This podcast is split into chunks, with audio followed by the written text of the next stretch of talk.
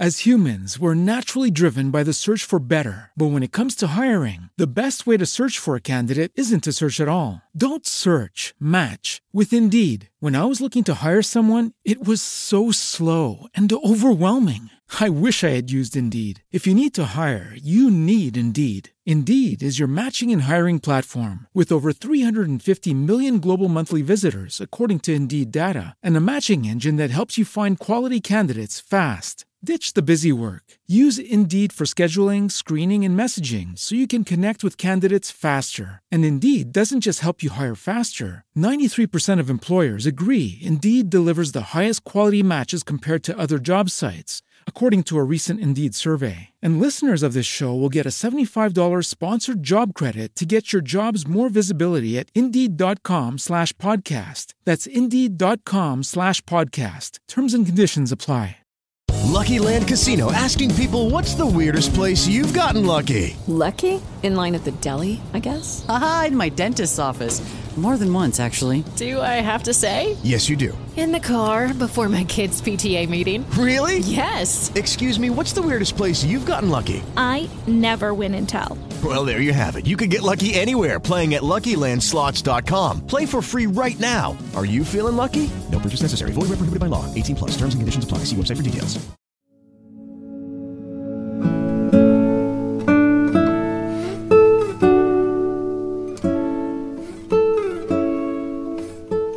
Veramente contento di poter presentare questo libro che, come ci dicevamo prima, questo incontro ha avuto una lunga gestazione. E il riferimento è delle ultime, degli ultimi lavori a cura del professore Franco Alberto Cappelletti e della eh, professoressa Luisa Simonutti, che è un'idea di Europa, spero che la copertina si veda nonostante il riflesso, dal Rinascimento al manifesto di Ventotene, Castelvecchi Editore 2021.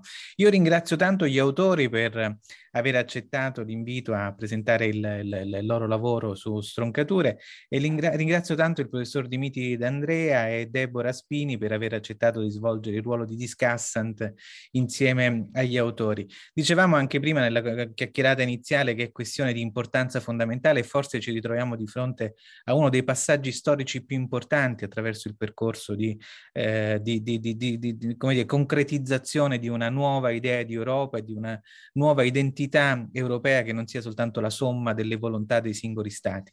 Eh, vi ringrazio ancora per aver accettato l'invito, vi do il benvenuto su Stroncature e lascio, credo, la parola al professor Cappelletti per il suo primo intervento e poi alla professoressa Simonutti. Prego, professore. Ringrazio. Allora, guardi, siamo, lo dicevamo prima, queste vicende della guerra hanno messo in luce, hanno valorizzato enormemente l'idea di Europa. Noi abbiamo, senza saperlo ovviamente, abbiamo contribuito, contribuito è troppo dire, insomma il nostro lavoro diciamo è entrato a, far parte de, sulla scia di questa ripresa dell'Europa. Na- è nato in questo senso che io avevo tradotto e pubblicato sempre con Castelvecchi un piccolo volume di Saint-Simon sulla eh, riqualifica- ri- rivigorimento dell'Europa e eh, così toccando questi temi dell'Europa, eccetera.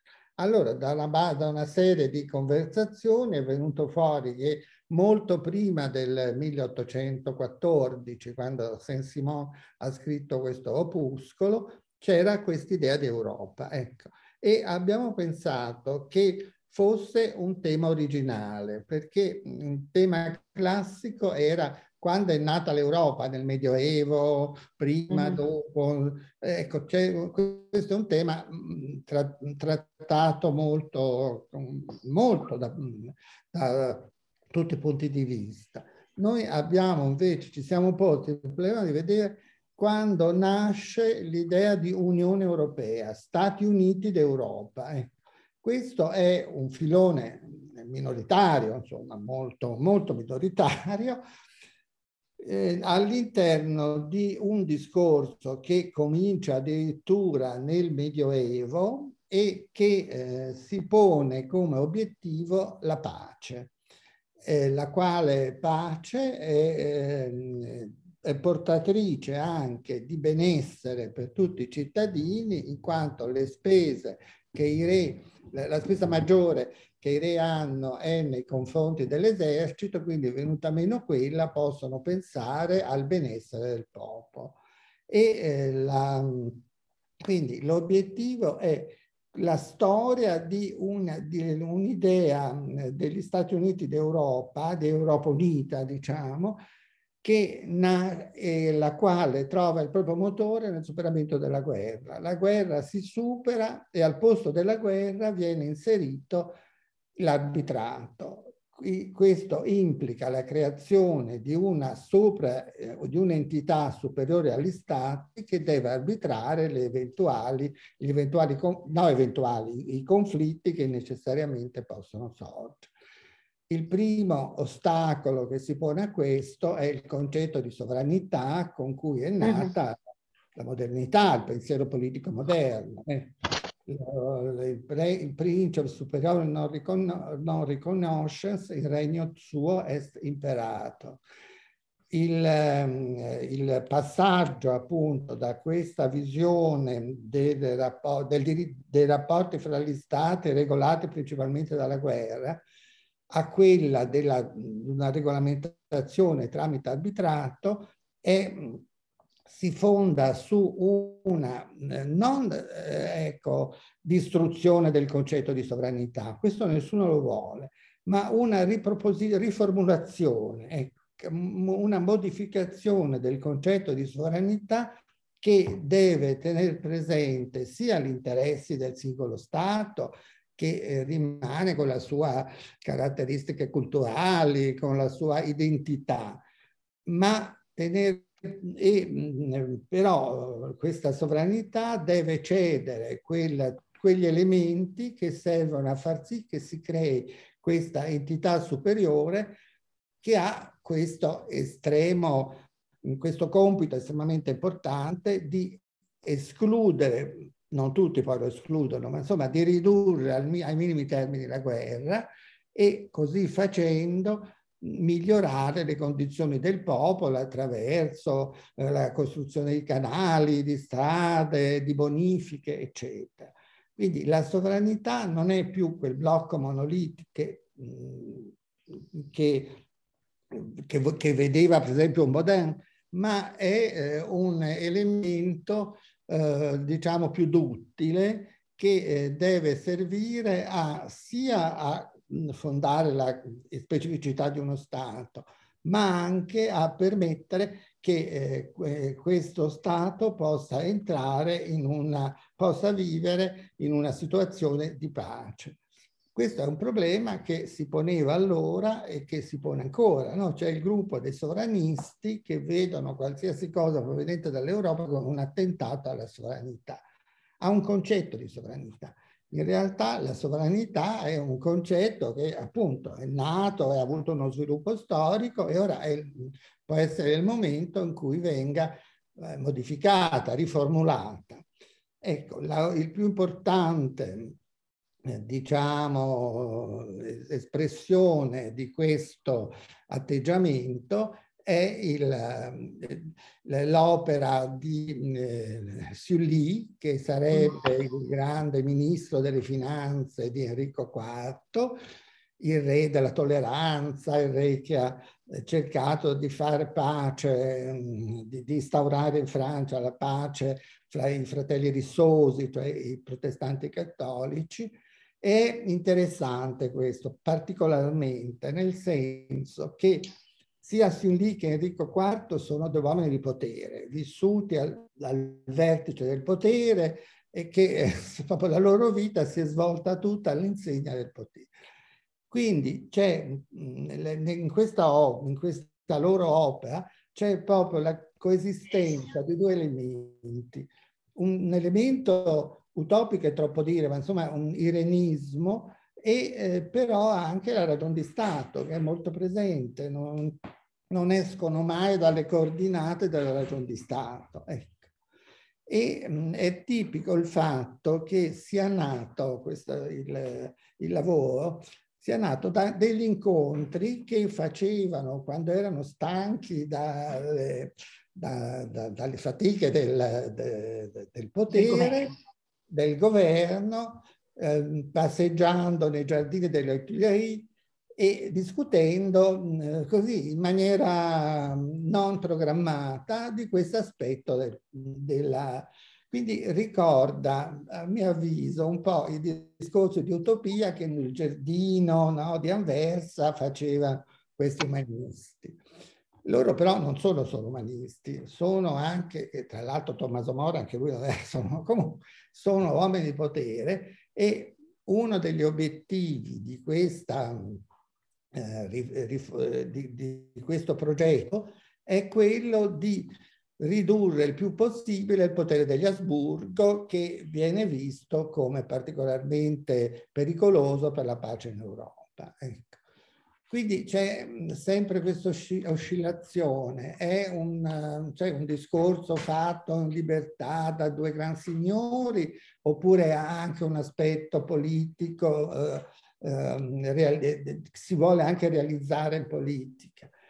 È indecidibile, saprei scegliere, però c'è da dire che eh, Enrico IV manda queste sue, queste sue eh, riflessioni, le manda alla sua grande amica Elisabetta I per, per sottoporre al suo giudizio che lui ama moltissimo, stima moltissimo e questa Elisabetta I trova che siano cose che si possa, in futuro si potranno anche fare. Ecco e ehm, il filo conduttore che da Enrico IV e Sully arriva poi fino all'Ottocento, anche al Novecento, è proprio quello di prendere atto che il diritto internazionale è incapace di risolvere il problema della pace, perché è un diritto che non ha non è coercizione, non ha coercizione, quindi è un diritto che mm, è più vicino al piano della morale che non a quello del diritto. E questo è il grande filone del pensiero politico. All'interno di questo filone del pensiero politico si apre un filone minoritario segnato da Sully, eh, la Vede Saint-Pierre, eh, Rousseau, eh, che pensano, anche, che propongono anche l'idea appunto di una, di una la ricerca della possibilità di mh, eh, risolvere attraverso proprio un tribunale, insomma, un tribunale superiore, poi è interessante vedere come deve essere mh, formato, ognuno ci trova le, insomma, le cose più, eh, più eh, strane possibili immaginabili che eh, attraverso appunto la sentenza, cioè l'arbitrato, riesca a risolvere questo problema. E eh, nasce quindi come presa di atto dell'insufficienza del diritto internazionale e, eh, tentativo di risolvere attraverso questa creazione di un'entità superiore.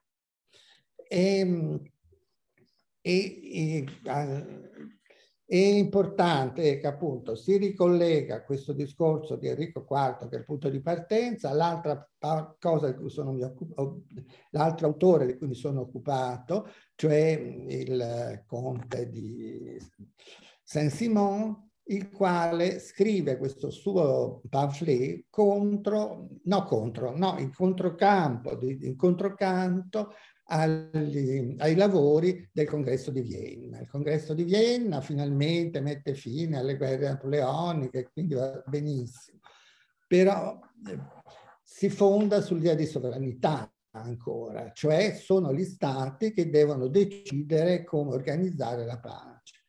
Secondo Saint-Simon questo è, ritorna al limite del vecchio idea di sovranità e lui la sostituisce con un passaggio dal punto di vista degli stati, esemplificato dalla sovranità, a quello dei popoli. E i popoli vogliono pace e benessere. Questo è l'obiettivo e il desiderio di tutti, che accomuna tutti i popoli della terra. E eh, in, ragione di questo propone appunto proprio un'organizzazione molto cervellotica che, eh, che in Europa perlomeno dovrebbe eh, portare a una, eh, a, alla fine della, de, de, della conflittualità e quindi di lì si apre poi il momento in cui tutti saranno, i popoli saranno più ricchi, eh, la, il, si svilupperanno i commerci, le industrie, i trasporti, eccetera e eh, saltando molti problemi. Ecco, è vero che probabilmente ne è cosciente perché lui si pone il problema di quale re dovrà mh, avere questo ruolo preminente e dice che ci penserà e lo scriverà in una prossima opera, perché evidentemente non è facile. Eh, altro aspetto però molto importante ecco, di, questo, di, questo, di Saint-Simon è che dà molta importanza per la prima volta agli elementi soggettivi. Cioè si può fare un'impalcatura istituzionale eh, molto ben fatta, senza falle, eccetera. Però questo serve a poco se i cittadini non accanto alla cittadinanza italiana, francese, eccetera, non diventano anche cittadini europei. Quindi il primo compito di questa nuova organizzazione statale sarà quella di creare il, la cittadinanza europea, che lui definisce patriottismo europeo. Allora, sulla base di questa organizzazione statale, di cui dice un po' confusa, cioè, perché non è facile a individuare, e mh, sulla base di una trasformazione culturale per cui appunto accanto al mio essere italiano coesiste il mio essere europeo, si potrà parlare appunto di eh, Stati Uniti, Stati Uniti d'Europa. Eh, eh, cosa che tema che lui poi abbandona totalmente, quindi eh, questo piccolo libro ha delle proiezioni eh, per, il, per il futuro che rimangano lettera morta, perché è un tema che viene abbandonato, non viene minimamente poi ripreso. Ma ecco, diciamo, mm, l'importanza di questi, te, di, di, di, di questi autori, da un lato è, mm, secondo me, nel fatto di mettere sempre l'Unione Europea come fondamento della baluardo contro la guerra. Quindi nasce dopo le guerre di religione, dopo le guerre di Napoleone e tutti nascono dopo guerre sanguinose. Dall'altro tenere presente che però appunto questa concezione monolitica della sovranità necessariamente deve essere superata e eh, tenere presente che anche mh, implica anche una trasformazione culturale dei nuovi cittadini di questo nuovo di questa nuova organizzazione statale. Ecco, io, queste sono le cose fondamentali che. Va bene, va bene. Grazie. E non so se vuole intervenire, professoressa Simonotti.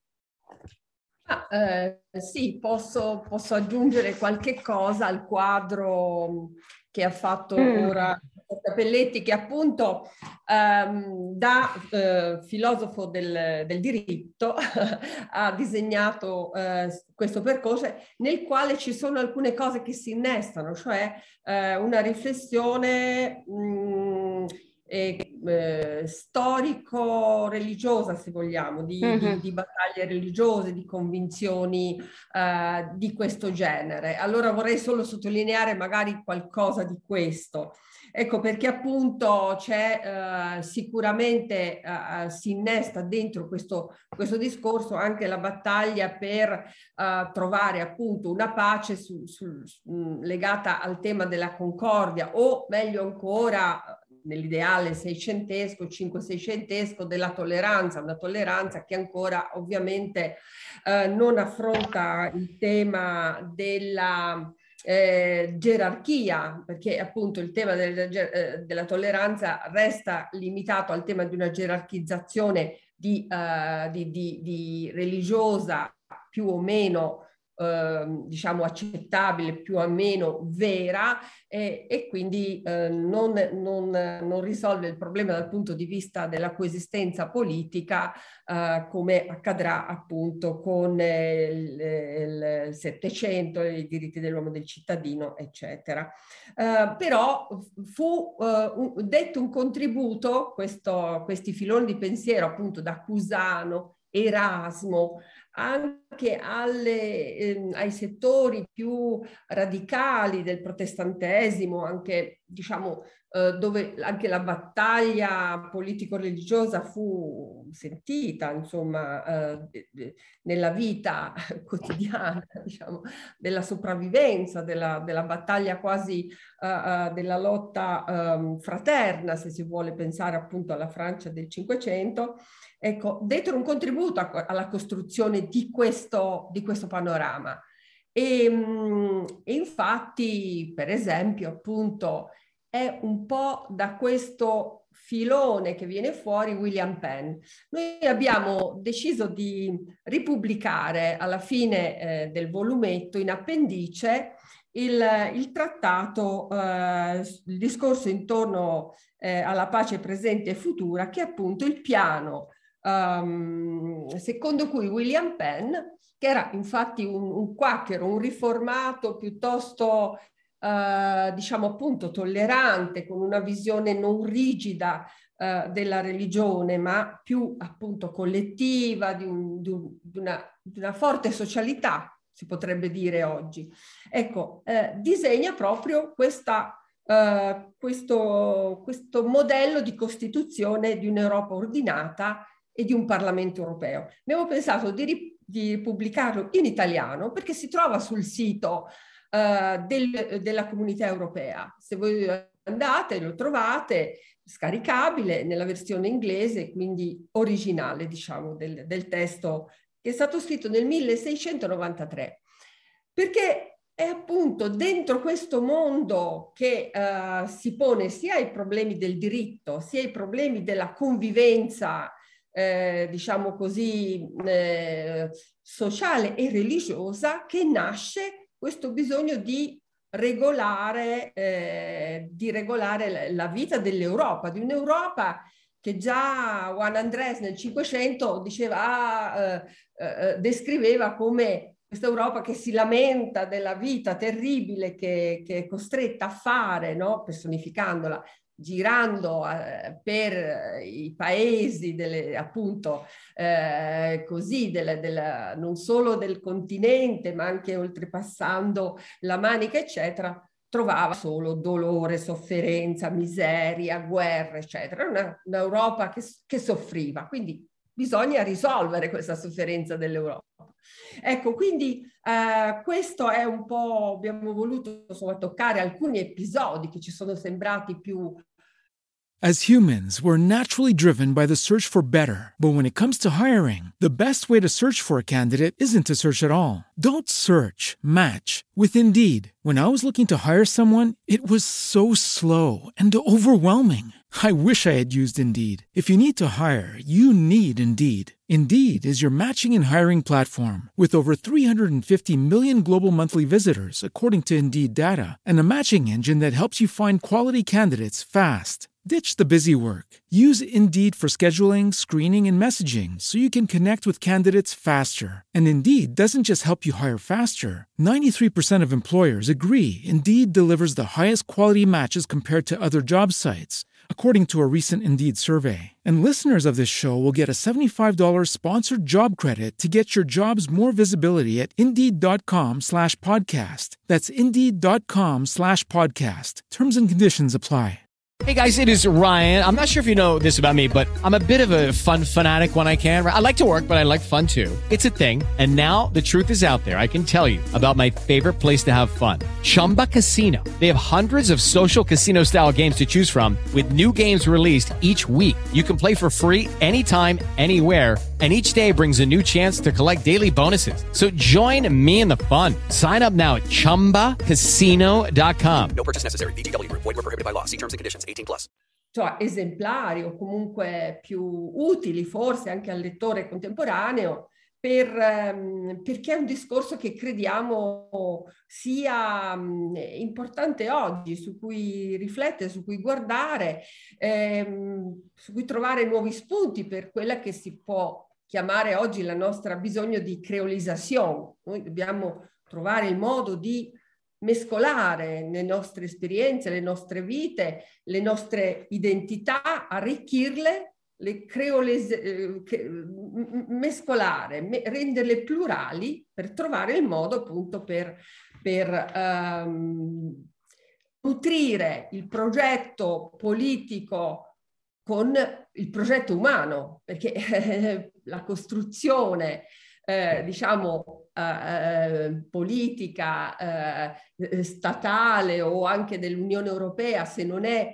nutrita di una umanità che vive, crede e si mescola in questo modo, resta un progetto debole. Ecco, questo erano un po' il... volevo solo aggiungere questo, poi magari se c'è qualche risposta da dare ritorniamo eh, più nel corso di, del nostro dibattito, ma sarei molto interessata e siamo molto interessati ad ascoltare i commenti dei, dei, nostri colleghi che veramente ringrazio di cuore per la loro disponibilità e anche grande, grande professionalità su questi temi. Ecco. E naturalmente inizio vero grazie. Grazie. Eh, professor D'Andrea, prego. Sì, buonasera. Ma insomma, sono, alcuni elementi sono già stati introdotti, sono già stati proposti, quindi io ehm, diciamo, vo, vo, che perlomeno diciamo, mi sembra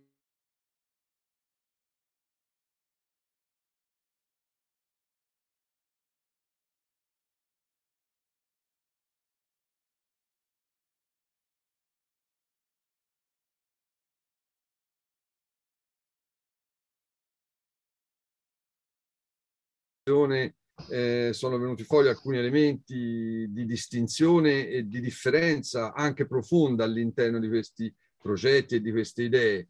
Eh, si va da soluzioni che sono di fatto giuridiche o paragiuridiche, eh, tribunali, eh, qualcosa di paragonabile a una corte di giustizia o a una corte penale internazionale, tanto per evocare diciamo, alcune soluzioni o assetti istituzionali anche contemporanei, invece a progetti di vera e propria eh, unione politica. Eh? il caso del manifesto di Ventotene è forse il caso più, più eh, evidente di questa accentuazione politica. Quindi intanto c'è una prima questione che parlare di una istituzione eh, che abbia il compito di eh, mantenere pace, prosperità e libertà eh, la si può declinare in tanti modi. Allora, uno dei tratti che a me sembrano emergere più chiaramente da questo percorso è che c'è stata una progressiva accentuazione della componente politica, cioè della componente di costituzione di un corpo eh, politico, ancorché poi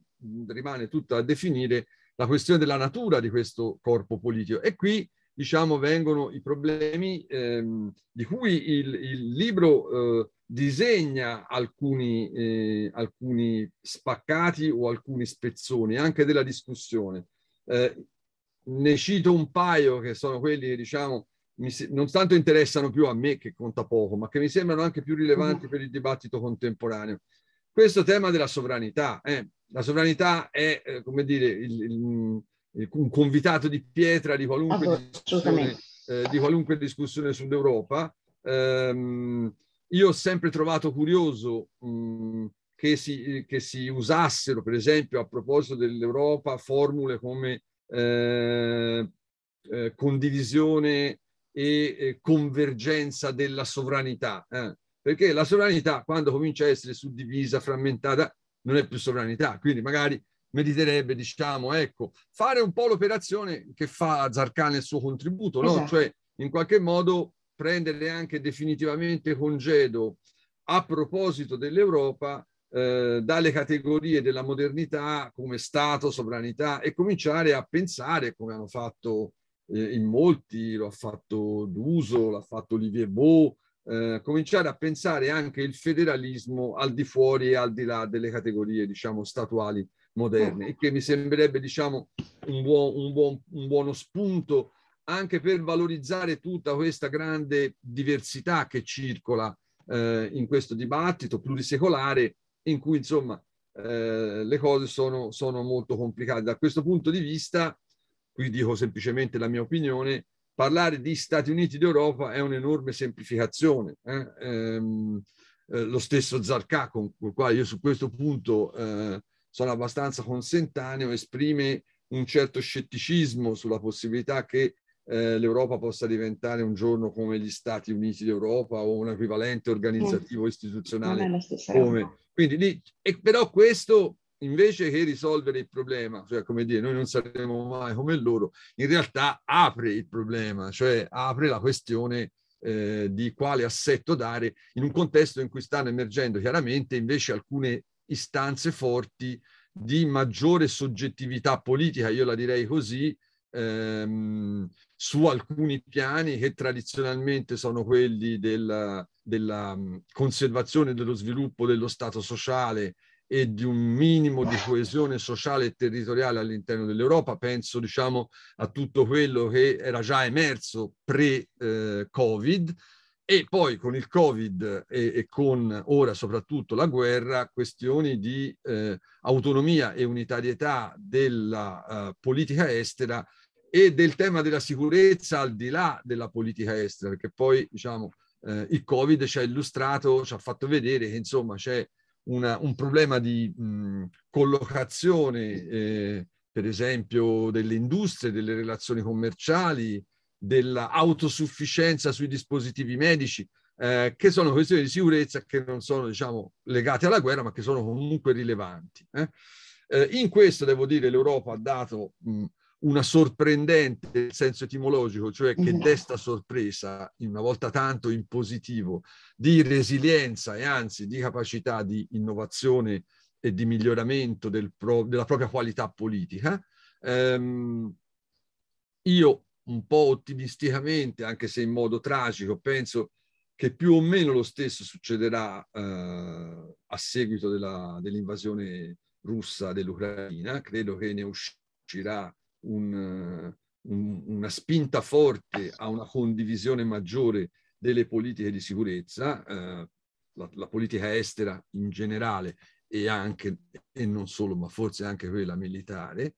Eh, naturalmente questo solleva eh, tutta una serie di, di questioni eh, che riguardano come si garantisce la sicurezza, eh, eh, il ruolo della forza fisica organizzata e quindi degli eserciti, dei sistemi di deterrenza. Insomma, è una discussione estremamente interessante. Sottolineo un punto, è che l'Europa ha sostanzialmente aggirato eh, dalla crisi della sedia vuota, insomma, cioè mh, dal, dalla, dalla crisi legata al fatto che non si riuscì a metà degli anni 60 a produrre una unità, una forma di coordinamento e di unificazione simile a quella creata sul mercato eh, comune anche per la politica estera. Da allora in poi, diciamo, l'Unione Europea, eh, la comunità europea prima e l'Unione Europea dopo, eh, hanno coltivato eh, questa idea anche molto articolata, anche sofisticata da un punto di vista teorico, anche molto in linea con alcune delle ispirazioni, diciamo così, eh, pacifistiche che sono ehm, palesemente e fortemente presenti anche nella discussione e nel dibattito che questo volume si sforza di ricostruire, eh, che era l'idea di Europa potenza civile. Allora, io penso che però arrivati a questo punto eh, forse mh, meriterebbe un po' una riconsiderazione complessiva della faccenda perché eh, insomma alla fine, la dico in una formula, eh, l'idea di Europa come potenza civile è l'idea tipicamente liberale che il commercio crea convergenza, uh-huh. pace e accordo tra i popoli.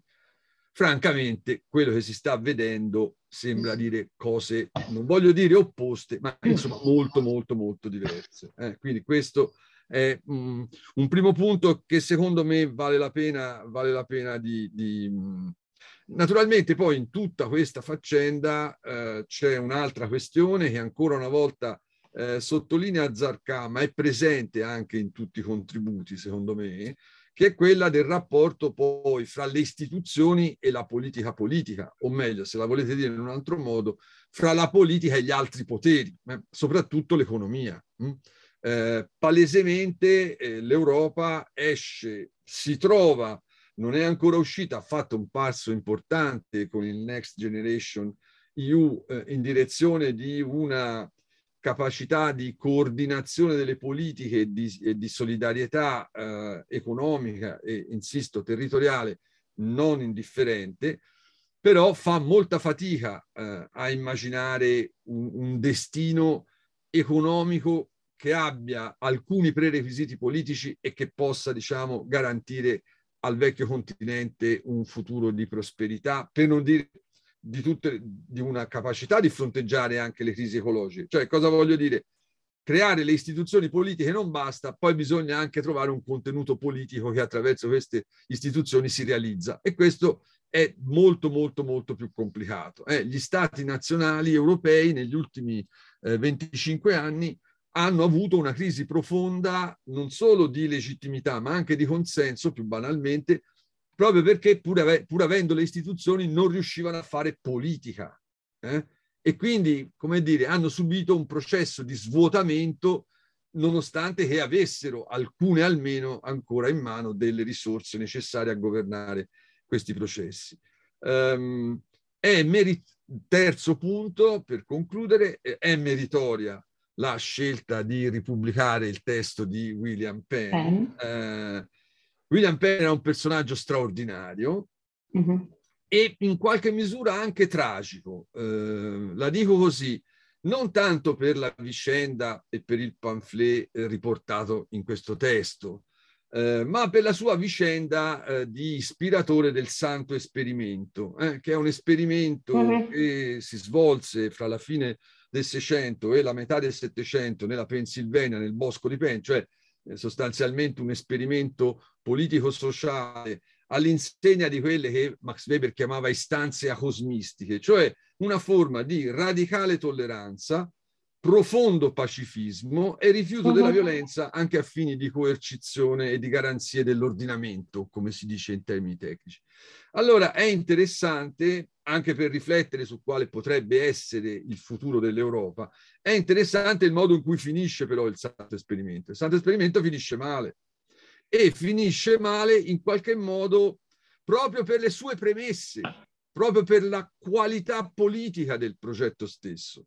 Cioè che cosa succede? Lo dico brevissimamente, la tolleranza, eh, la coesione, ehm, la capacità di ospitare il diverso, mh, hm, eh, che eh, la Pennsylvania adottò sotto eh, la guida di eh, William Penn, eh, che cosa fece? Attrasse popolazioni eh, perseguitate, ehm, popolazioni native americane, che si trasferivano in questa che era un'oasi di pace e di tolleranza. Il risultato quale fu? Che finché erano tutti quaccheri, c'era una sostanziale capacità di gestione egualitaria e democratica all'insegna del fatto che comunque eravamo tutti uguali.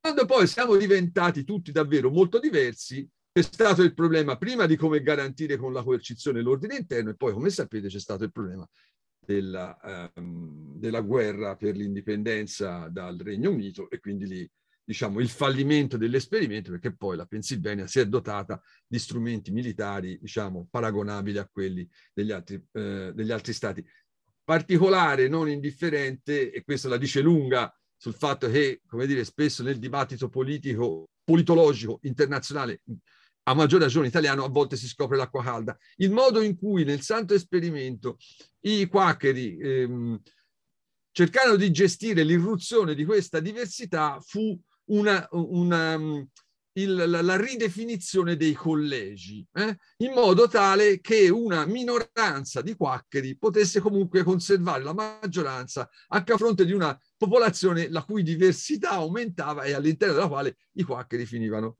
eh, in minoranza.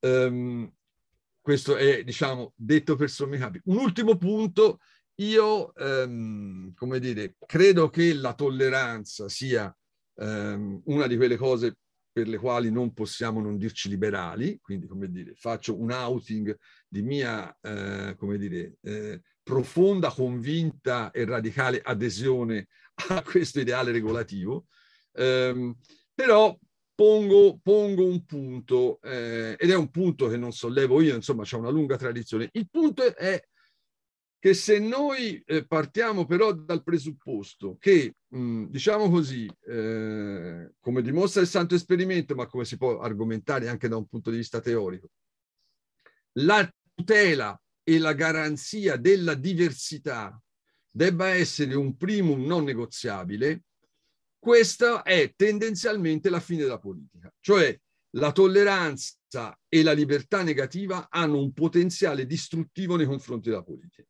Bisogna sapere con chi si gioca. Se si segue fino in fondo l'idea di non essere soggetti nient'altro che alla propria coscienza, si pone un'istanza che implica disinteresse per, lo, per il comando e rifiuto dell'obbedienza. È il problema che noi abbiamo oggi con la democrazia rappresentativa. Cioè, se noi estendiamo ad, ad infinitum eh, la differenza, le differenze, soprattutto il loro carattere irrinunciabile da parte degli attori, noi di fatto ci consegniamo una crisi della rappresentanza che significa anche crisi della politica.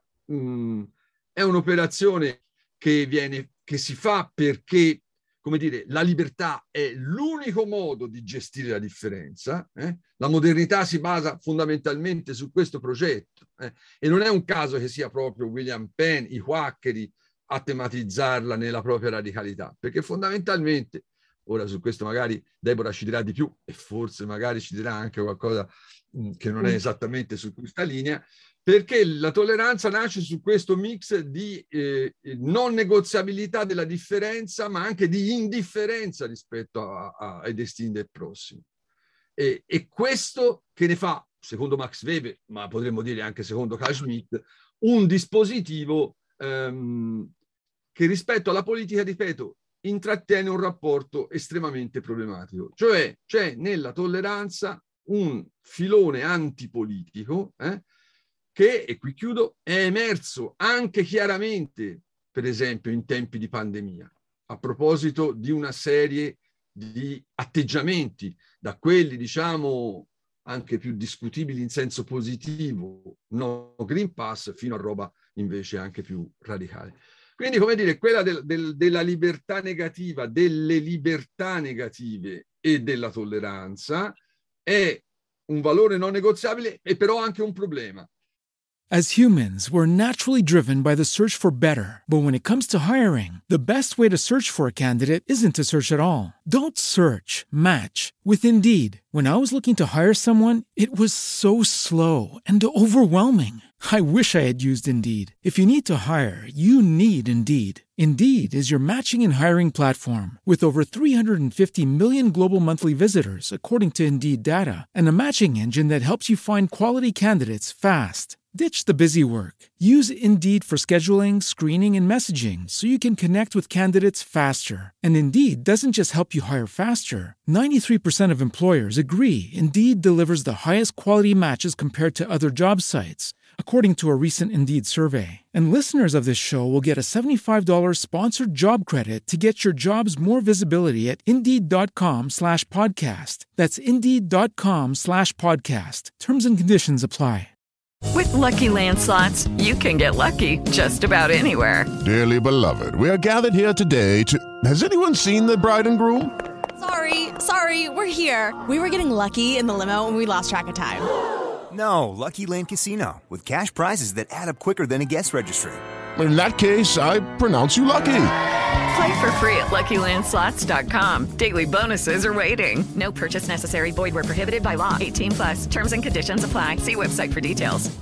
Se noi ci concentriamo solo sul lato, diciamo così, eh, assiologico, ehm, facciamo una dichiarazione, diciamo così, di appartenenza e di schieramento, sottovalutiamo, rischiamo di sottovalutare un problema eh, che se ognuno spinge nella coesistenza dei differenti, l'unico modo per stare insieme è che nessuno decida su niente. Grazie professore. Professoressa Spini, prego. Eh, grazie mille. Allora, prima di tutto vorrei, va bene, ringraziare Stroncature per darci la eh, possibilità di passare insieme questa bella fine di pomeriggio a discutere un testo così bello e anche così importante. Anche perché appunto, lo sottolineo, è stato già detto, ma eh, per chi, come si dice, si fosse adesso messo in ascolto, è anche importante ricordare che questo non è uh, l'ennesimo libro sull'idea d'Europa, ma come in effetti ricordava proprio anche Dimitri D'Andrea, è invece un libro sull'idea dell'unione dell'Europa, che quindi si pone il problema appunto istituzionale. È ehm, una raccolta di saggi molto diversi che vanno appunto dalla storia del pensiero politico anche a una riflessione che eh, credo si possa invece definire proprio a piano titolo politica e sicuramente appunto in questo senso credo Dimitri D'Andrea ed io lo abbiamo letto Uh, dà moltissimo da pensare, dà molto, come si dice in inglese, cibo per il pensiero, eh, proprio un banchetto per il pensiero, anche proprio dal punto di vista della filosofia politica.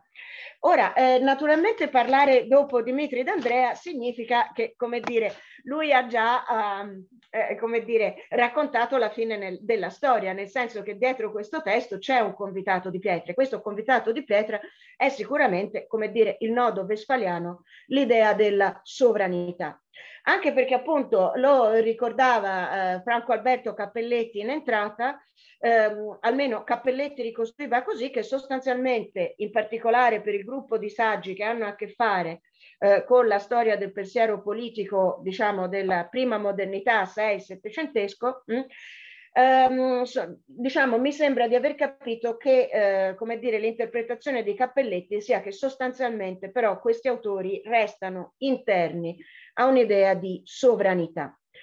Ed è a questo punto che però io eh, mi sento di porre la mia prima domanda, nel senso che eh, da un certo punto di vista sicuramente noi abbiamo la storia vista dal lato francese, quindi come ci racconta Cappelletti di questa interessantissimo, io devo dire, eh, confesso la mia ignoranza, non ero a conoscenza di questo dialogo Enrico VIII Sully ed è assolutamente come dire, è stato come portare un bambino in una gelateria e chiudercelo dentro, cioè assolutamente, come dire, uh, assolutamente da, da, bulimia, che è effettivamente interessantissimo. Quindi sicuramente da questo punto di vista, e qui è eh, sostanzialmente il saggio di Cappelletti, trova una sponda anche nel saggio di Andrea Suggi, no? si vede che comunque c'è una linea francese che ha una certa idea di sovranità. Va bene? La sovranità di Enrico VIII, che in un certo senso riprende da Michel de l'Hôpital, che in un certo senso ha molti echi eh, di Baudin, de Moyeneur, insomma una storia che si conosce. Però al tempo stesso noi dopo abbiamo il saggio di Luisa Simonutti che invece mette in campo Locke. Allora mi sembra che però se noi mettiamo in campo Locke, mettiamo in campo anche un modello di sovranità che è, come dire, costituzionalmente diverso. E allora a questo punto mi domando se, come dire, sia proprio così vero che questa idea di Unione Europea sia nata solo ed esclusivamente mano nella mano con quella genealogia di sovranità o se non valga la pena cercare di rintracciare genealogie alternative di sovranità. Se noi facciamo così, e sicuramente noi possiamo ritracciarle queste genealogie alternative, eh, per esempio, come dire, da un certo punto di vista ero sorpresa, però anche, come dire, piacevolmente sorpresa che in un libro che appunto l'idea di Unione Europea che si occupa di federalismo, dico, ma che buffo che nessuno, uh, come dire, chiami in causa Altusius, e da un certo punto di vista forse anche meglio, perché noi sappiamo che, come dire, su Altusius e eh, modelli alternativi di sovranità sono state dette cose molto interessanti, sono state dette anche cose, come dire, che andavano poi, ecco, diciamo, a un tanto al chilo, eh? diciamo, come posso dire, non eccessivamente sofisticate come interpretazioni. Perché eh, metto in campo Altusius? Beh, perché in un certo senso Altusius, ma anche lo stesso Locke, anzi soprattutto lo stesso Locke, mi sembra che ci testimonino anche di genealogie alternative all'interno della modernità. Naturalmente queste genealogie alternative ci, eh, come posso dire, ci proiettano diverse idee di questo lemma fondamentale che è appunto il lemma del fedus, che è il lemma del patto. Hm? Il patto che è FEDUS, che però è, sì certo, FEDUS Pacificum, ma che prima ancora è stato anche patto atto costitutivo dell'unione politica e naturalmente noi vediamo all'interno, come dire, del, del bazar dei molti modelli politici eh, dell'inizio della modernità, noi vediamo idee di contratto molto diverse. Hm? Quindi abbiamo una palette molto varia. Naturalmente dal punto di vista filosofico qui noi però abbiamo un problema molto importante, ovvero sia quello in un certo senso dei fondamenti anche nel senso di antropologia filosofica di alcuni di questi modelli di federalismo che come uh, per esempio mi viene in mente Otfried Höfe hanno fatto notare comunque scontano una profonda eh, come dire, un profondo radicamento in un linguaggio ancora aristotelico che sicuramente, come dire, è una risorsa quantomeno difficile da spendere nel dibattito odierno. Mi sembra, e su questo Dimitri tu mi risponderai, che questi temi fossero in un certo senso in filigrana anche nel tuo intervento. Io però soprattutto a questo punto, siccome, eh, come dire, ehm, Luisa Simonutti aveva anche, eh, come dire, evocato un background di tipo religioso, io vorrei dire anche di tipo teologico, a questo proposito eh, io vorrei fare, come dire, la mia prima domanda agli autori, nel senso che mi sembra che a questo punto, siccome giustamente si è anche scandagliato no, un retroterra teologico, un retroterra religioso, mi sembra che qui dietro ci sia un altro convitato di pietra, eh, diciamo fra um, le, i numi tutelari che in un certo senso hanno presieduto alla nascita dell'idea di Unione Europea che è quella che alcuni storici hanno chiamato l'International Protestant. Allora, sicuramente io devo dire, mi sembra che il riferimento all'International Protestant, anche se sicuramente questo è un termine che ancora non si può usare per i dibattiti francesi dell'epoca di Enrico VIII, lo usiamo piuttosto, come dire, per un dibattito pienamente secentesco. Mi sembra che sostanzialmente sia, come dire, come genitrice putativa dell'Unione, dell'idea di Unione Europea, francamente molto più qualificata di alcune, come dire, eh, poco felici uh, evocazioni invece di generiche radici cristiane. Però questo implica, ed è questa diciamo la mia domanda, perché fino ad ora se no non avevo formulato la domanda. Allora la domanda che avevo uh, per voi, per gli autori, professor Cappelletti, professoressa Simonutti, ma non varrebbe però un poco la pena a questo punto di continuare a scandagliare proprio questo retroterra uh, teologico, nel senso di cercare di um, valutare se questa, mh, come dire, corrente storiografica che cerca in un certo senso di creare un terzo polo fra, uh, diciamo, riforma, chiamiamola calvinista, luteranesimo, nel senso invece di una propria dignità categoriale dell'idea di teologia federale. Secondo voi vale la pena scandagliare questa pista? Quanto può essere importante? Quanto ha effettivamente giocato in alcuni di questi autori che poi voi lo sottolineate molto correttamente, si occupano strettamente di questioni politiche, anzi siamo ancora più precisi di questioni istituzionali. Poi, naturalmente, io qui vorrei però anche, mh, visto che, come dire, eh, Dimitri mi invitava a ehm, rispondere, io però, Dimitri, qui, eh, come dire, eh, rispondo un po' male, perché credo che prima di tutto eh, l'operazione che si debba fare mh, sia anche proprio una eh, di chiarimento dei termini. Ora, qui non voglio giocare a fare la filosofa analitica che si passa tre ore a decidere delle parole e poi non si parla mai però tutto sommato noi dobbiamo un poco decidere che cosa intendiamo per tolleranza. Perché è vero che nel dibattito filosofico politico contemporaneo tolleranza come dire, è un lemma che si è molto espanso e ha preso eh, significati, come dire, molto vasti, molto importanti. Penso per esempio a come, eh, per fare un esempio proprio di teoria politica super contemporanea, Rainer Forst ha usato il termine tolleranza. Io, che sono una signora di mezza età, eh, un po' provincialotta e un po' all'antica, io rimango legata a un'idea di tolleranza proprio come l'editto di Nantes. Ma l'editto di Nantes, se uno guarda come comincia, comincia con la frase che dice Jusqu'il plaît à Dieu. Allora, jusqu'il plaît à Dieu, fino al momento in cui non piacerà a Dio di liberarci di questa cosa seccante, che è la differenza religiosa, abbiamo la tolleranza. Però mi sembra, Dimitri, che alcuni degli autori che citiamo, ma soprattutto nell'esperienza quacchera. Qui non si tratta della tolleranza che ammazza la politica, eh? Ma si tratta di un altro, si tratta della libertà di coscienza, che non è che la, liber- che la politica l'ammazza, ma al contrario, eh? che casomai è infinita fonte eh? Eh, di conflitto politico e se uno la vede da un certo punto di vista la possiamo prendere anche come infinita fonte di politicità. Quindi niente, per chiuderla qui direi ancora una volta sia importante ringraziare gli autori per avere messo a nostra disposizione delle categorie storiche così importanti che come vedete in un certo senso ci fanno ancora molto giocare, come dire, al gioco del pensare il senso dell'Europa.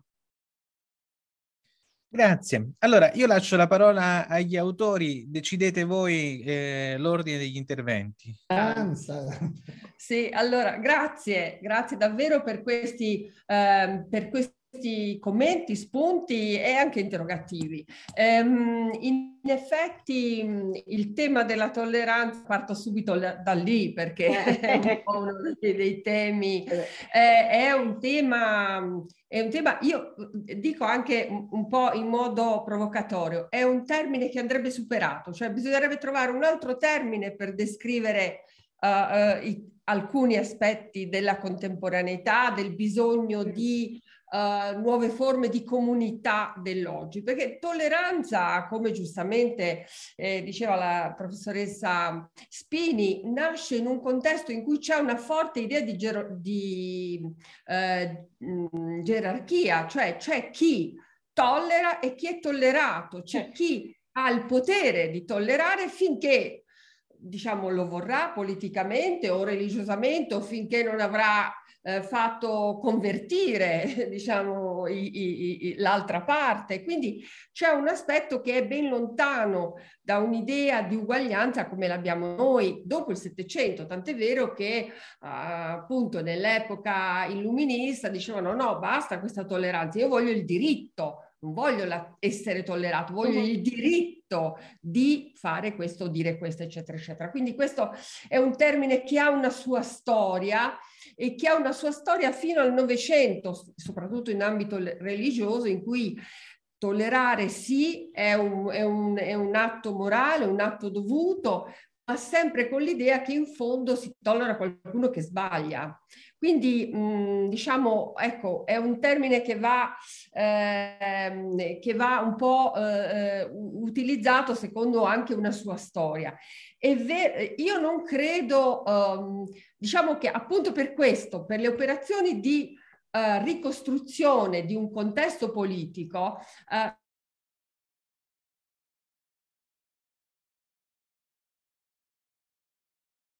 eh, facciamo uno, uno, slittamento semantico che non ci aiuta a, capire le, le, problematiche della politica. Tant'è vero, faccio l'esempio, che eh, eh, avete nominato prima Jean Baudin, lui fa questo grandissimo, bellissimo Heptaplomeres, questo bellissimo libro in cui si, si trovano e si discutono insieme tanti saggi per trovare il momento di unione di questi punti di vista, ma si salutano alla fine e ripartono ognuno nei suoi vari paesi dell'Europa o anche uh, oltre, oltre il Mediterraneo, ognuno con le sue idee. Ci vuole un passaggio politico che diciamo crea un contesto in cui uh, appunto si, si, interviene il diritto. Quindi siamo uh, in questa...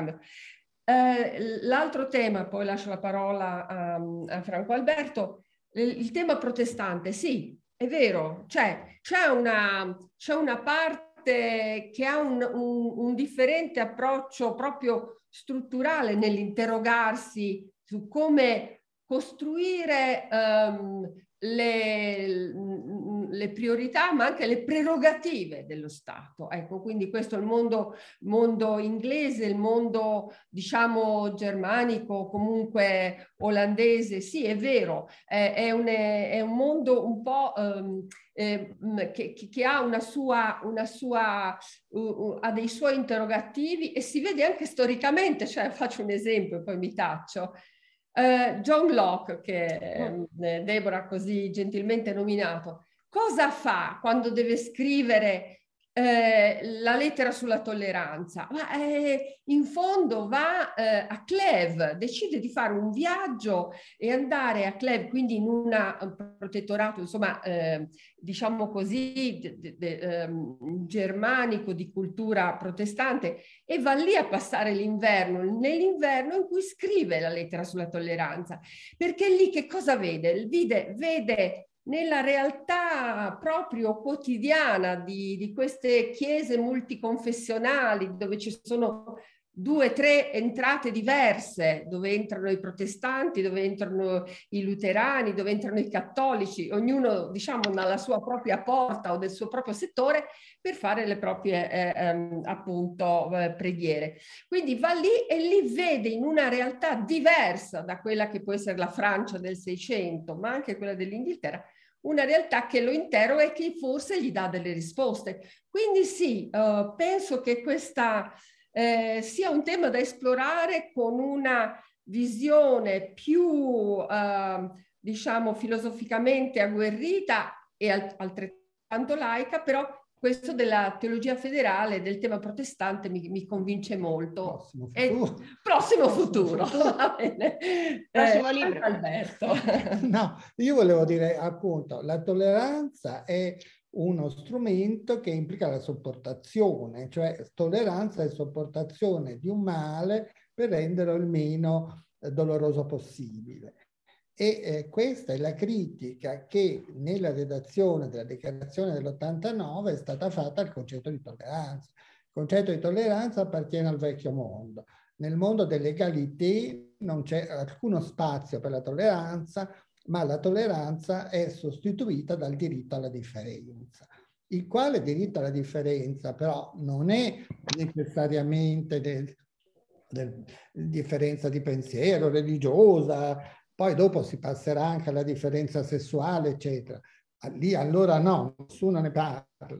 Ma dicevo, questo diritto alla differenza non è di per sé distruttivo della politica, ma è un diritto che, come tutti i diritti, deve vivere all'interno di un contesto di armonizzazione. Quindi uno può uh, affermare le proprie opinioni religiose, non se stesso nella propria diversità, però all'interno di un contesto che deve essere il contesto eh, statale per cui appunto oh, queste affermazioni non diventano distruttive eh, oppure ne so, buchi neri, ma coesistono con altri. Quindi il diritto alla differenza che esiste nella eh, armonizzazione degli arbitri, non nella espressione assoluta della propria forza, della propria eh, altrimenti se no appunto si distrugge il contesto statale e tutto.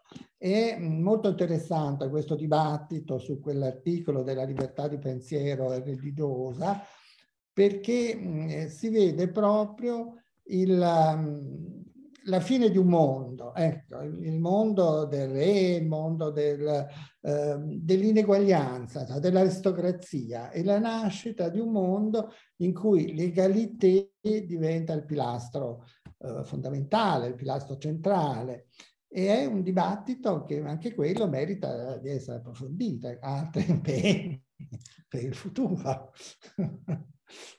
Sì, volevo fare io una domanda che però come dire, parte da una riflessione ancora confusa, quindi mi scuso se anche la domanda è, è confusa. E, dire, noi siamo vissuti all'interno di un'idea che l'accennava prima anche il professor D'Andrea, cioè che i liberi commerci creano poi un po' l'idea di Kant, di Montesquieu, creano dei legami, dei poteri dormienti che riescono poi a impedire che la guerra che la guerra scoppi. E di fatto noi abbiamo visto in questo caso che non hanno funzionato. La, la, la, la Russia è il principale partner europeo eh, dell'Europa, eh, il principale punto di, di, di, di destinazione del, dei, prodotti, dei, prodotti, energetici e via dicendo. E, quello che però viene fuori è che in realtà anche dietro la, fondazione dell'Europa moderna che conosciamo non c'è la volontà di... c'è una volontà politica di unirsi. Ci sono Schumann e Adenauer che, che, che si prendono la mano. C'è prima una decisione politica e questa decisione politica viene dalla guerra. E prima lo accennavate anche voi, cioè eh, i grandi balzi in avanti non vengono fatti dopo attività di pace, ma dopo le guerre, la, la, la guerra di religione, le, le, le, guerre napoleoniche, l'orrore nei confronti del, stra- del, del, del, nazifascismo. Quindi da questo punto di vista viene il sospetto che siano le guerre che uniscono, eh, siano i, i, morti che uniscono, cioè l'orrore nei confronti di, di, un passato di, di, di sangue versato che poi unisce politicamente e poi apre la strada a poter legare attraverso i commerci. Eh, è abbastanza inquietante come, come, prospettiva questa, però mi pare che viene fuori anche questo da, da, da quello che stiamo vivendo. As humans, we're naturally driven by the search for better. But when it comes to hiring, the best way to search for a candidate isn't to search at all. Don't search, match with Indeed. When I was looking to hire someone, it was so slow and overwhelming. I wish I had used Indeed. If you need to hire, you need Indeed. Indeed is your matching and hiring platform with over 350 million global monthly visitors, according to Indeed data, and a matching engine that helps you find quality candidates fast. Ditch the busy work. Use Indeed for scheduling, screening, and messaging so you can connect with candidates faster. And Indeed doesn't just help you hire faster. 93% of employers agree Indeed delivers the highest quality matches compared to other job sites, according to a recent Indeed survey. And listeners of this show will get a $75 sponsored job credit to get your jobs more visibility at Indeed.com slash podcast. That's Indeed.com slash podcast. Terms and conditions apply. Uh, sì, d- dico solo una cosa. Sì, sono, sono d'accordo, è vero. Il, forse è questo qui il problema, che uh, diciamo i balzi in avanti vengono fatti proprio sul momento eh, fortemente drammatico ed emotivo. Eh, questo è vero, è così. E forse noi siamo un po' troppo vittimi di un'idea teorica dell'illuminismo che ha un po' separato diciamo, le emozioni no? Dal, eh, dalla, dalla, ragione. Dovremmo essere un po' più eh, lettori di Hume, di David Hume, che in, in qualche modo rimette insieme, no? rimette insieme le due parti, e perché sì, è vero, ehm, diciamo, dopo il, il momento dell'emotivo, dobbiamo nutrire, e, e, e vi ringrazio anche delle frasi che avete detto, che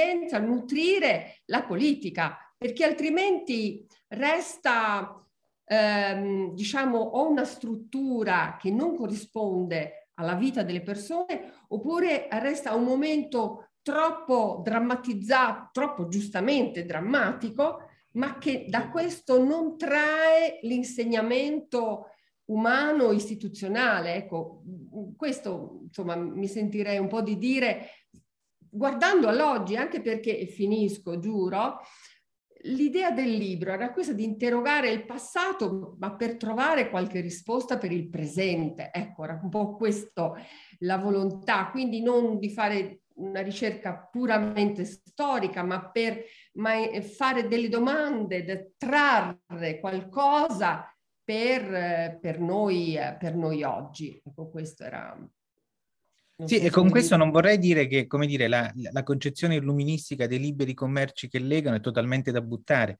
no, nel no, senso no, che non riescono ad impedire la guerra, ma poi comunque quando si rompono questi legami hanno un prezzo enorme su, su, su chi li ha rotti, quindi eh, le conseguenze poi non, non sono indifferenti. Prego, professore.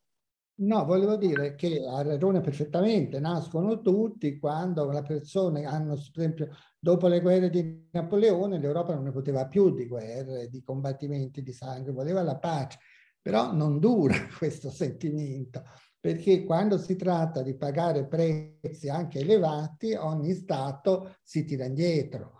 Allora, da dove nasce la guerra? Ecco, questa è una domanda a cui io non so rispondere, ma ha una base antropologica, ha un fondamento antropologico? Questa è una domanda senza risposta, da parte mia. Perché... Hobbes direbbe di sì, ma non, ma non so se ha ragione, eh, non vabbè, abbia ragione. Di sì perché l'uomo è egoista.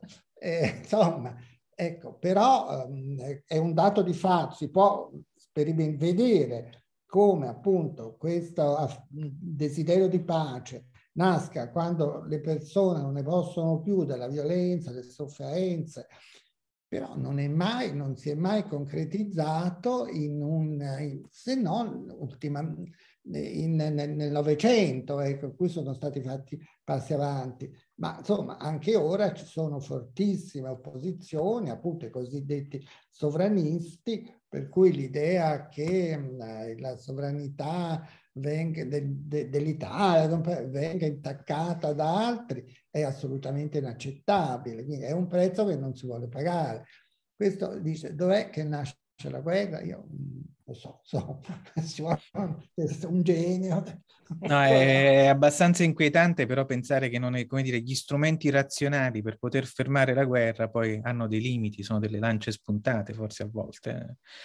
Non so se il professor D'Andrea e la professoressa Spini vogliono intervenire, facciamo un altro giro. Vai, Dimitri, no, so, solo, solo, una cosa veloce su questo. Mm, eh, qui c'è secondo me un, un, un'ambiguità eh, e anche da prendere atto un di de, de un cambiamento anche epocale. La realtà è che non solo le paci nascono dalle guerre, non solo le unità politiche nascono dalle guerre, ma nascono a volte anche dalle rivoluzioni. Insomma, uh-huh. sempre di sangue si parla. Eh, gli stati peggio riusciti in Europa sono anche gli stati che non sono stati frutto di o che non sono passati attraverso grandi momenti rivoluzionari, ma che si sono costituiti penso ovviamente in primis alla, alla, alla Germania e all'Italia in modo diciamo un po' obliquo rispetto alla traiettoria delle rivoluzioni moderne. Eh, il punto d'ambiguità però è che, e questo è interessante, è che l'Europa istituzionale come fattore di pace ha il retropensiero che l'Europa è stata fattore di guerra non un fattore di guerra, ma il fattore di guerra. Eh, per quanto l'espressione sia, diciamo, mal qualificata da parte del suo inventore, eh, lo ius publicum europeum è giusto appunto questo, che la guerra era degli europei fatta in tutto il mondo. Forse lo scenario sta un po' cambiando e c'è una parte del mondo che potrebbe essere disposta a fare la guerra all'Europa. È chiaro il punto? Cioè, uh-huh. Quindi oggi la pace in Europa non garantisce più nulla, perché poi fuori c'è il mondo che lavora e ragiona eh, a suo modo, mentre tutti questi progetti condividevano l'idea che, che, è stata realtà fino alla seconda guerra mondiale, poi l'Europa era il problema del mondo. Eh, invece oggi abbiamo un, un problema, il mondo ci va a cercare a casa nostra. Esatto. Non mi esatto. riferisco soltanto all'Ucraina, ma all'Ucraina in primis voglio dire. Ehm, e poi se poi andiamo a vedere, oltretutto poi in Europa il problema non era nemmeno genericamente gli europei o gli stati europei, era Francia e Germania che per cent'anni eh, hanno, hanno, ci hanno fatto due guerre mondiali. Insomma. Ecco, allora, io so, sono d'accordo, questa, questa è, una, è, una, posizione classica del realismo politico, insomma l'ha riproposta anche recenti, recentemente, qualche anno fa Carlo Galli in un libricino mm-hmm. sulla sovranità. Cioè, quest'idea che le grandi aggregazioni politiche, i processi costituenti, sono processi che, che passano attraverso esperienze di conflitti radicali. No? Quindi io sono, sono assolutamente d'accordo, però questo segnala eh, un, uno, uno, slittamento, un, uno spostamento della centralità dell'Europa. Ecco. Professoressa Spini, prego.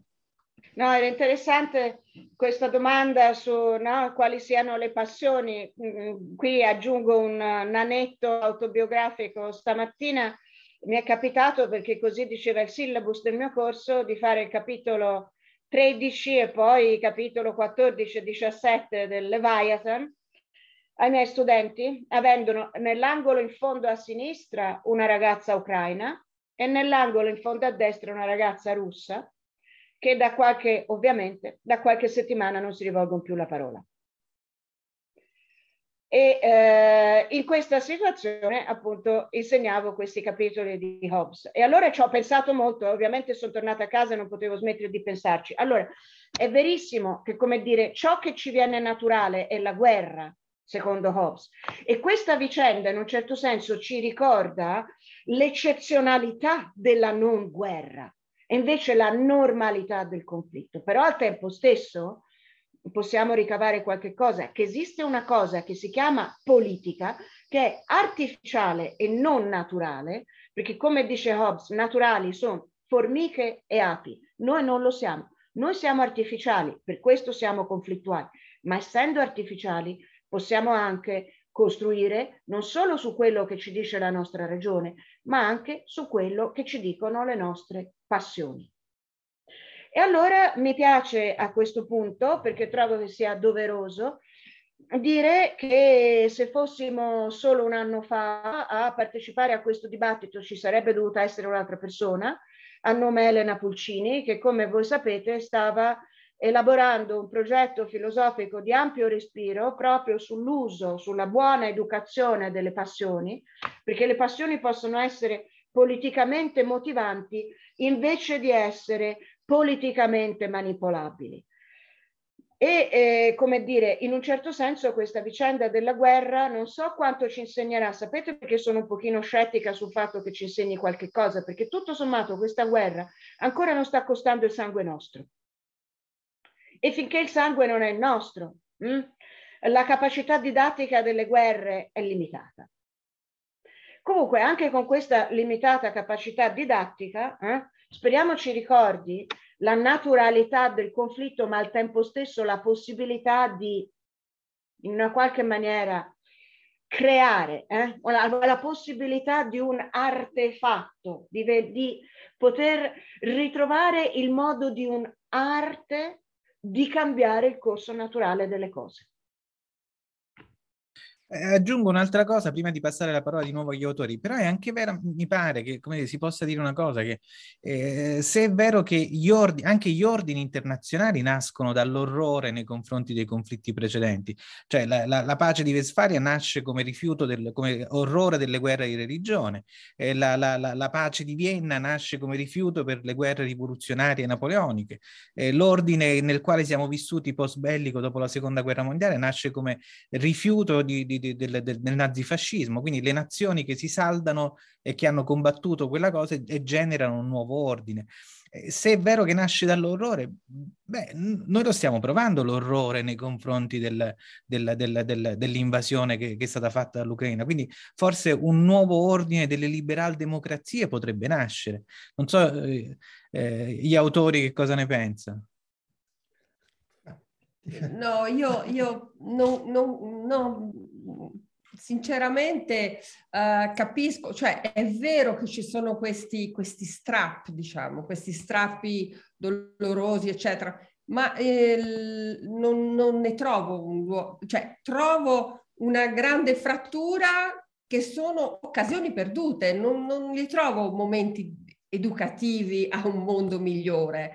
Trovo che sono mm. spesso uh, aprono una porta perché la drammaticità ti, ti apre questa porta, ma che, che, il pensiero o la politica o, la, o gli interessi con, conflittuali istituzionali o, o anche economici rinchiudono questa porta. Questo io mi pare di, di, vedere. E poi volevo aggiungere solo una cosa sul, sul, sul tema che diceva eh, il professor D'Andrea sulla Europa. Sì, noi è chiaro, è chiaro anche oggi eh, che l'Europa che aveva, diciamo, ehm, creato un certo pensiero, già noi, eh, diciamo, non, forse non è mai stato un luogo veramente centrale del mondo, ma noi che ci vivevamo e che ci viviamo la vediamo così, ma in realtà non è così. E ora è sempre più evidente che eh, diciamo è multi, multipolare questo mondo totalmente e che va ripensato anche la politica e anche diciamo l'agire politico e anche la progettualità politica proprio con questa non più eh, eurocentralità che non c'è, probabilmente non c'è mai stata se non appunto nel nostro immaginario o nella nostra letteratura o nella nostra narrazione auto, ovviamente autocentrata. E ehm, ecco, questo, questo aspetto secondo me è veramente mh, eh, ancora, ancora, un po' carente. Ecco, credo che su questo do, dobbiamo, dobbiamo pensare diversamente il mondo, perché altrimenti non, eh, non, non, ne vediamo le dinamiche politiche, sociali, umane. Ecco, quindi su questo forse sì, anche questo sarebbe un, un altro punto di, di, riflessione necessaria, ecco, per non, per non fallire politicamente, per non fallire istituzionalmente. Ecco, io questo noi non possiamo più permettercelo. Siamo, abbiamo strumenti, abbiamo strumenti intellettuali, abbiamo strumenti tecnici. Non mi posso rassegnare alla sconfitta eh, della guerra. Questo è, non so. Ma no, solo una cosa brevissima. Le guerre lì per lì insegnano appunto con il loro orrore, ti portano a desiderare più di tutti la pace, però appunto è lì per lì, perché poi abbiamo sempre visto che l'interesse sia reale sia immaginario ha sempre la prevalenza su questo aspetto. E questo fa sì che eh, ritornino, si ripresentino anche in luoghi diversi. Ora non credo che noi faremo la guerra alla Francia o alla Spagna, però per esempio la vicina Jugoslavia abbiamo, si ripresentino perché appunto la diversità, gli interessi eh, eh, anche lì contrari l'uno all'altro, eh, insomma alimentano questo, questo ricorso alla violenza che appunto ritorna a dire quale ne è il fondamento? E lì mi fermo davanti a questa domanda che mi sovrasta, per cui non saprei dire. Però come c'è sempre stata, ecco, questo c'è sempre stata. Eh, forse è un'istituzione naturale eh, che noi invece ci, eh, non vogliamo sentircelo dire, lo neghiamo, no? però non è escluso che sia quella famosa istituzione naturale che cerchiamo. Speriamo ardentemente di no. Io, io penso che non, non, sappiamo le ragioni, ma un rimedio io lo vedrei proprio nella disseminazione culturale, ah beh, sì, nel di, certo. come, come, facciamo adesso, cioè nel, nel cercare um, le ragioni culturali per capire, per capirci, per capire eh, gli altri, gli eventi. Io penso che questo vada, è, è lì la carenza, è lì la carenza, l'incapacità di la fatica del ragionare, la fatica del, del, dello scontrarsi con le proprie limitazioni, ma nel dialogo riuscire a trovare nuovi spunti. Eh, ecco, siamo, siamo sempre meno spinti al dialogo, all'ascolto e al, al trovare il, cose positive nella nella critica che ci viene fatta, nella puntualizzazione e da, e da, lì ripartire con una riflessione più altra, insomma diversa oppure più, più completa o più complessa. E credo che lì ehm, io non vedo altre mh, risposte, vedo quella una strada, ecco. vedo quella una strada, quella che ovviamente forse nel nostro lavoro vediamo Uh, ce ne saranno sicuramente molte altre, ma anche questa, ecco, questo volevo dire. Se posso, eh, eh le, le, sue parole mi sembrano un modo per descrivere eh, meglio di come non si potrebbe, l'idea fondamentale di stroncature che nasce dalla volontà di dialogare di, eh, tra persone che si stimano. Voi eh, lo sapete, quando vi ho invitato a, a indicarmi dei, dei, dei discussant, vi chiedevo delle persone che, che voi stimate e, e, l'idea di non darsi addosso, quindi di non intervenire mai sugli altri. Eh, io credo molto nella pedagogia della parola, nella possibilità del dialogo come, come, come fonte di legami tra le persone che poi sono più forti di ogni cosa. Quindi mi, mi commuovono le sue parole perché dire, trovo di nuovo un senso nella, nella cosa che stiamo facendo come, come, stroncature.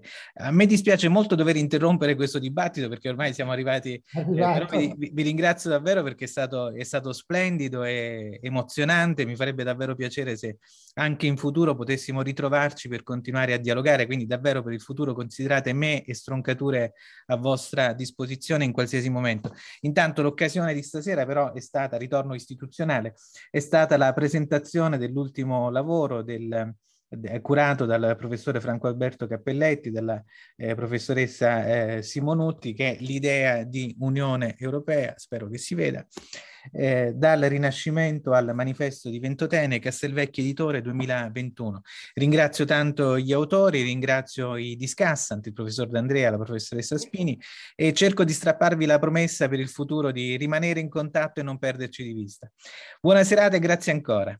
Grazie. Arrivederci, grazie dell'ospitalità. Grazie. Arrivederci. Arrivederci, grazie, è stato un piacere. Arrivederci. Alla prossima. Grazie. Davvero, senza scherzo.